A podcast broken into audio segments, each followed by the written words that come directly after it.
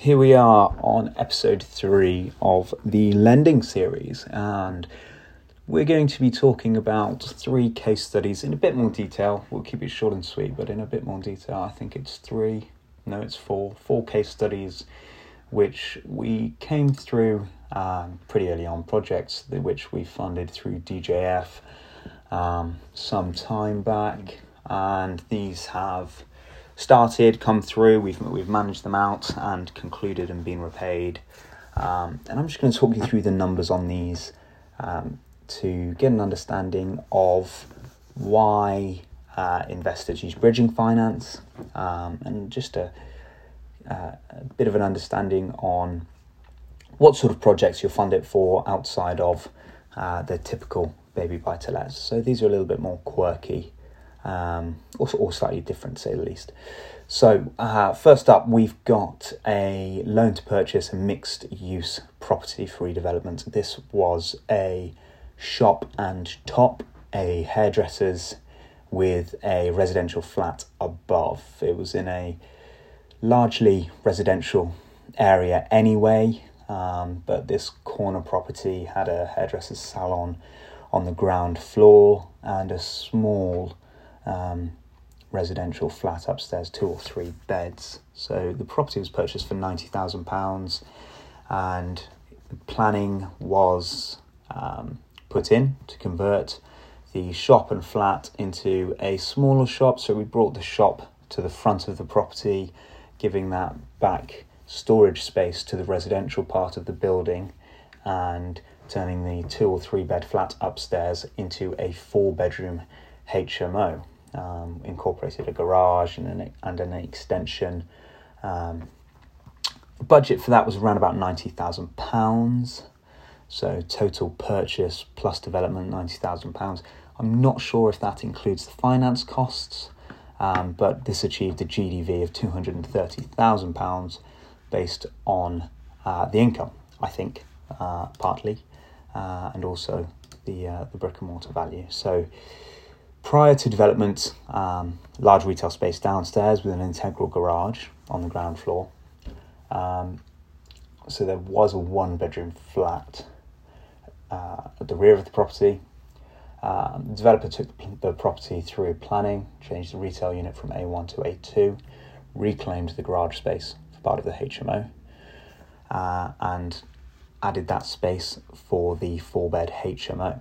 So on the ground floor, you then have a much smaller shop unit at the front uh, with a bedroom and communal space at the back of the ground floor, and then three ensuite bedrooms upstairs. Um, the market rent that this property generated after conversion was £31,000 um, and the market value £230,000. So the investor is probably paying commercial rates, 5% on their mortgage. Um, so maybe ten thousand pounds a year on their mortgage. Um, but hey, they're generating thirty, so that's kicking off good bit of profit. Um, the, because of planning, that project did take a little while longer, uh, twenty months in total.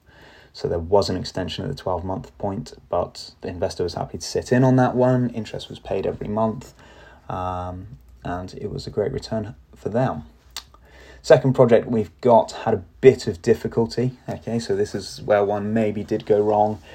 This was a newsagent's with a shop above. It was purchased at £115,000. DJF loaned to 75% of that, which is around about £86,000.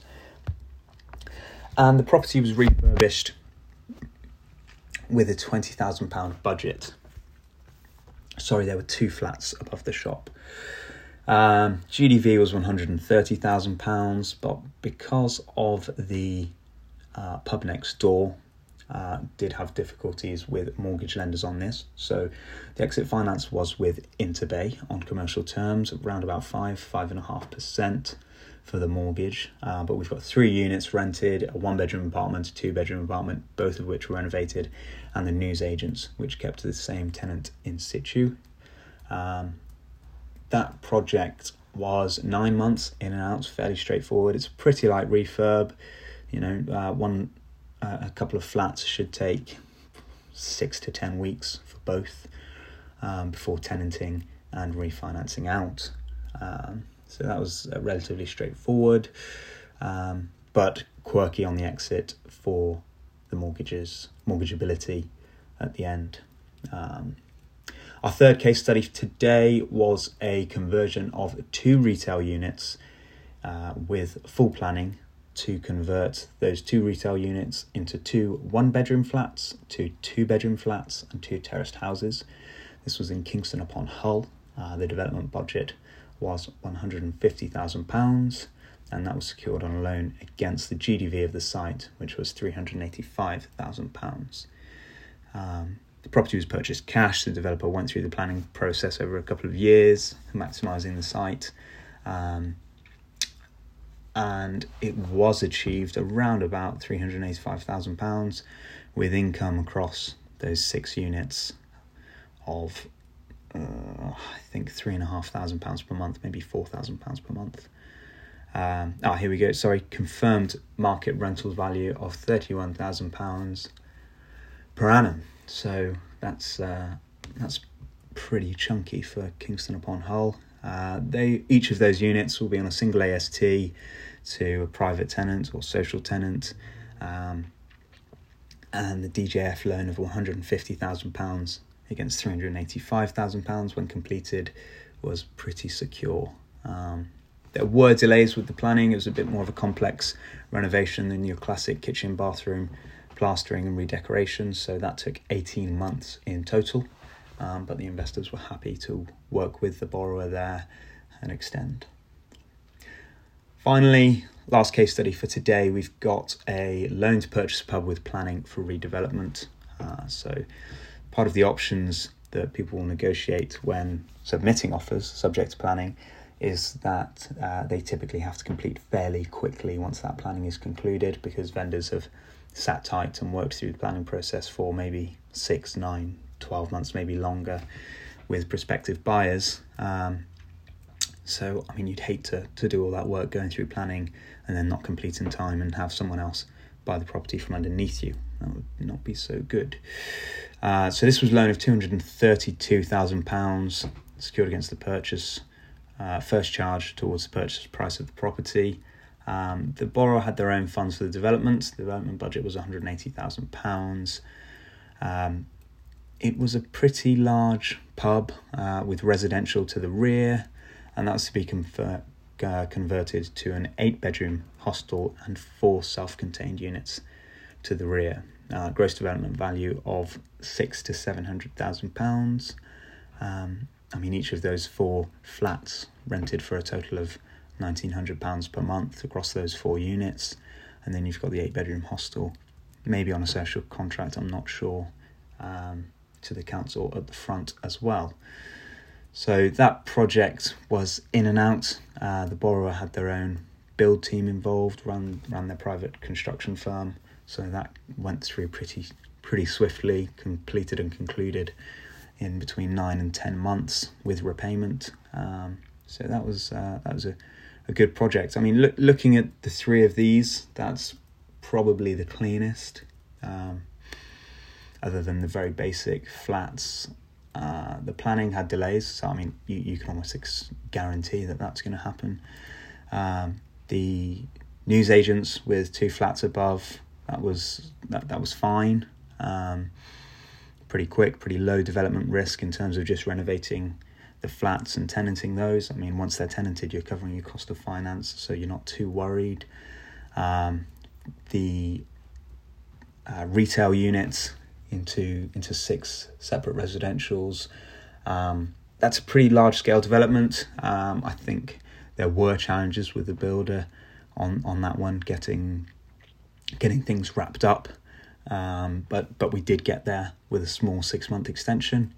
Um, and finally, the pub conversion that went brilliantly. Uh, why why did that go brilliantly? So the borrower there uh, did have their own construction firm, which helps. So you're not rely- relying on third party contractors. Um, they were skilled at raising private finance. They had a £180,000 development budget, which came through their own means um, i.e., their own funds or their own investors' funds. Uh, and they were sat on a portfolio of largely HMOs, I think, um, that were tenanted, cash flow producing properties. So servicing that interest each month was no challenge to them, even though the interest payment was somewhere around the two and a half thousand pound mark. Um, so yeah, that's that's the key takeaways. I think having uh, being skilled at raising private finance, having your own in in-house construction f- firm, uh, or one that you're very closely affiliated to, and having a portfolio of cash flowing properties. So that's that's something to work towards um, as a prospective borrower or, or portfolio landlord. Next week we'll be diving into the detail of a couple of other projects, um, things that maybe haven't gone so well, have gone well, um, and we hope to see you there. Thanks for tuning in. Bye bye.